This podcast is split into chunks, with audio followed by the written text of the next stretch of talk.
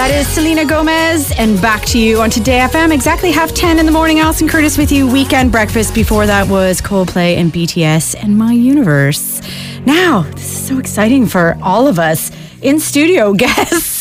Gordon D'Arcy, how are you? Good morning. Yeah, pretty good. Great. Paul Howard, how are you? Fantastic, Alison. Yeah. This won't be as glitchy as the last time you were on. We're here. We're live in the studio. studio. It's, it's so exciting. Yeah. And I was saying the last guest was Catherine Thomas in March 2020, so it's been quite some Oh time. my I we've had guests since then, but in Yeah, studio, in obviously. studio, wow. Yeah. There's a sense Honoured. of normality Yes. is returning. It the is. walk in from Stillorgan feels justified. And actually, we have little uh, little gifts for both of you sitting in front of you. Our weekend breakfast show branded cups, uh, just to celebrate Fantastic. the fact that we've got people in the studio. Given the gallons of coffee I drink, Yeah, so come yeah. in very, very useful. Um, now, next, take a picture of yourself and post it. Thank you, Gordon. so, Gordon's game, Lions Roar, it's the third series in the series of books. And, Gordon, do you think that, like, when this all started a few years ago, did you envision, even say before writing the first one, going, could you imagine sitting here going, this is our third and largest, longest book? Um, like when we sat down and started uh, figuring out how we were going to do this, and that we, we, we got through that bit when we figured out the kind of the, the rules of the of the world that the characters were going to exist in. Then we started going through all the stories and, and where they were going to go, and yeah, like it, it kind of took a, took a life of its own, and we kind of there's almost too much stuff to put in. Um, Yeah. We had to kind of siphon stuff off and say, okay, well, we, if we get a second book and third book, we'll, we'll put them into that. And um, yeah, and there's probably still more in us. Um, but uh, It's a serious accomplishment. Like it really, really is. And did it actually start from, and just going, kind of going back, but your sister suggesting yeah, there's yeah, a kids like we were book literally- there. we were out, um, so um, out for a walk with my uh, two kids at the time, and uh, she just said, you know, it would be really funny to write a kind of a you know parody of your thing as a, as a kids book, and we were talking, you know, one of those five or six page kind of uh, things, you know, the, uh, Yeah. a short one, and, and genuinely. I kind of had an idea that kind of started something in my head. I was like, going, who, who could actually take what's in my head and bring Mm-hmm. it to life? And I reached out to that man, and once he figured out I wasn't trying to write an autobiography, he returned. He, He eventually, he eventually uh, returned my call, and I kind of pitched the idea to him. He said, "I love it." He said, "Let me let me talk to a few people," and then he came back to me and said, "Listen, yeah, I think there's something in this." Yeah, but Paul, you've always been very honest in saying that it's not like a, a celebrity, Mm. you know, ghostwriter or whatever. Like it's it's like Gordon's contributing eh, massively. Like it's his ideas, and it's Yeah. a it's a proper partnership in that I mean, way. I'm so impressed by by the way Gordon approaches these books because he doesn't he doesn't just tell me what to write and send me away to do the work. He uh, he comes to each book with ideas, and w- you know where he has you know firm ideas about where he wants the character to go. Often the books end up with Gordon being the hero, as it happens. so you know, I think you know what, Gordon. I think he might mess up in this book. No, no, no, no. He's going to be the hero. Um, but Gordon comes to it with, with copious amounts of notes.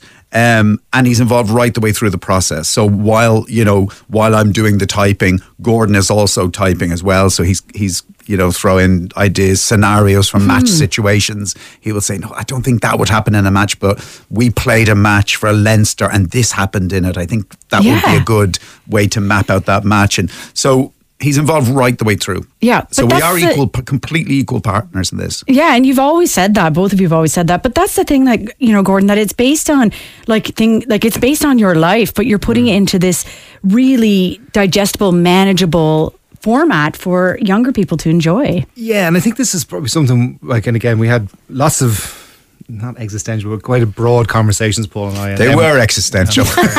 quite broad conversations about um, some of the challenges and some of the fun things that we went through. Yeah. And really, when you kind of break down it's to the, the crux of it, the kids that are 8, 15, adults that are in their 20s, 30s, 40s, 50s, go through more or less Pointing the, to you, Paul. That was harsh. more or less the same challenges. They just come in different guises. Uh-huh. Um, and I like, you know, I think it's it's a testament to that man over there that he's able to, you know, get the idea that's in my head and the way I want to portray it down on paper that makes sense in, in the way. Hmm. So for some of the challenges, it is a little bit harder, but the fun stuff is very easy because the stuff that professional athletes do. They live in a in a child's world in a lot of ways because a lot of the stuff they do is pretty dumb. And if you and again when you write that through a an autobiography. It's yeah.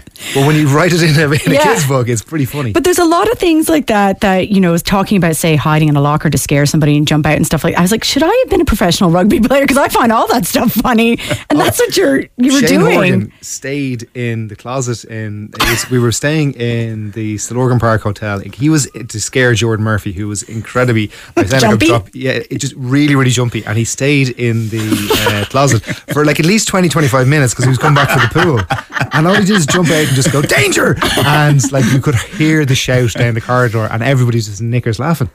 But see, I would find that hilarious as well. And I like, like, that he invested that amount because Oh, a good joke, gotta a good hard. practical joke is worth investing Yeah. time Oh, in. Yeah, absolutely. Yeah. And scaring somebody is always going to be funny. it's brilliant. But you write, well, actually, I think it was you, Paul, that was saying that, you know, everything embarrassing that happened to Gordon is in the book. Like, is there, is there honestly moments where you're like, I couldn't include that? Yeah.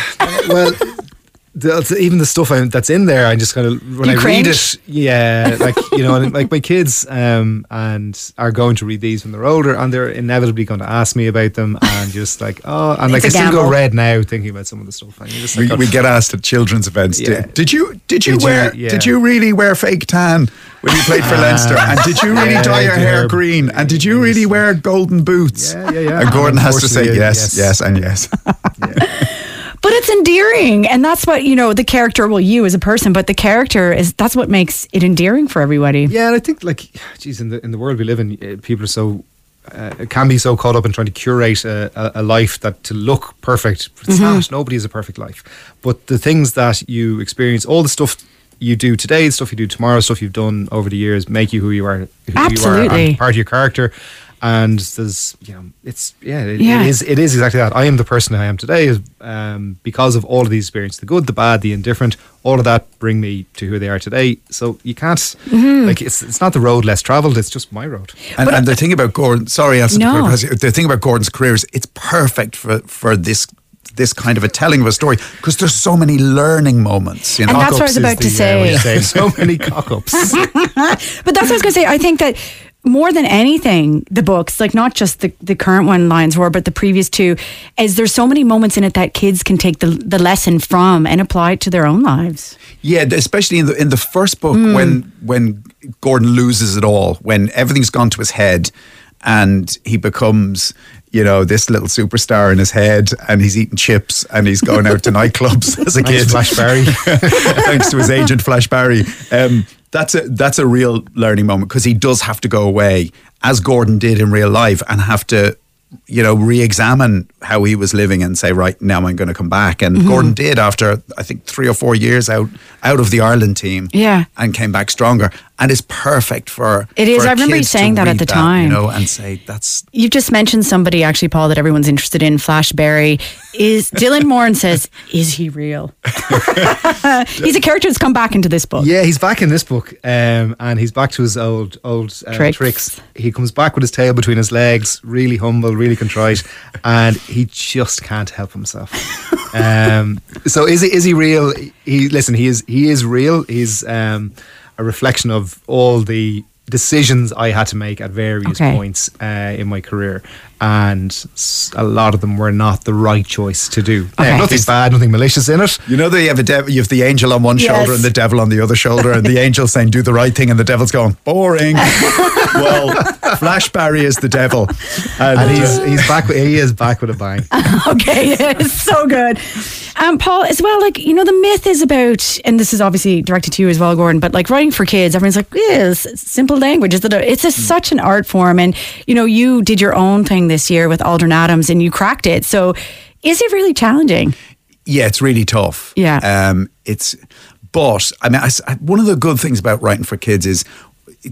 And, and the- Gordon and I got so hung up at the start of this Okay. process on, yeah, but a 12 year old kid playing rugby with adults, with grown men. Like, are mm. we going to, are kids going to believe that? And what you discover when you start writing for kids is once you tell them the rules, once you're saying this is the way, he's a, you know, he's a talking dinosaur or he's a, he's a wizard in a school full They of other believe it. wizards kids just go okay Yep. now tell me the story and that's one of the great things but but it is it is tough because you you don't want to patronize kids Mm-hmm. so um and, and then you, you know you have to be careful with you know the, the the language you use you know the, size of the words you use is obviously a consideration, but you don't want to kind of oversimplify. You want to yeah. give them something that's challenging.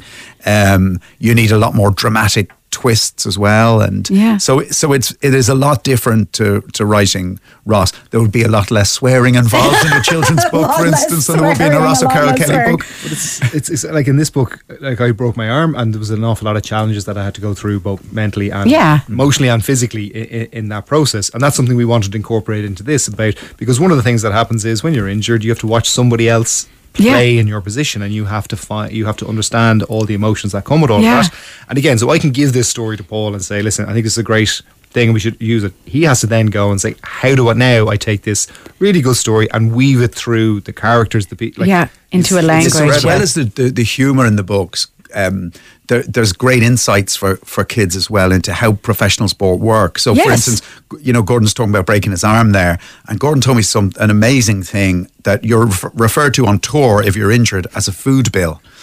because you're there just you don't contribute anything you don't contribute and, and you're just kind you of eating the food and I just thought that was it's a so cruel bill but it, but but in sport, that's just the way. In professional sport, that's just the way you're you're yeah, looked you're, at, and you can't cast on the side. You cast on the heap until you can contribute. Yeah, and you have to learn how to cope with that. And again, it's something that's you know in the books and lessons that kids can take away from them.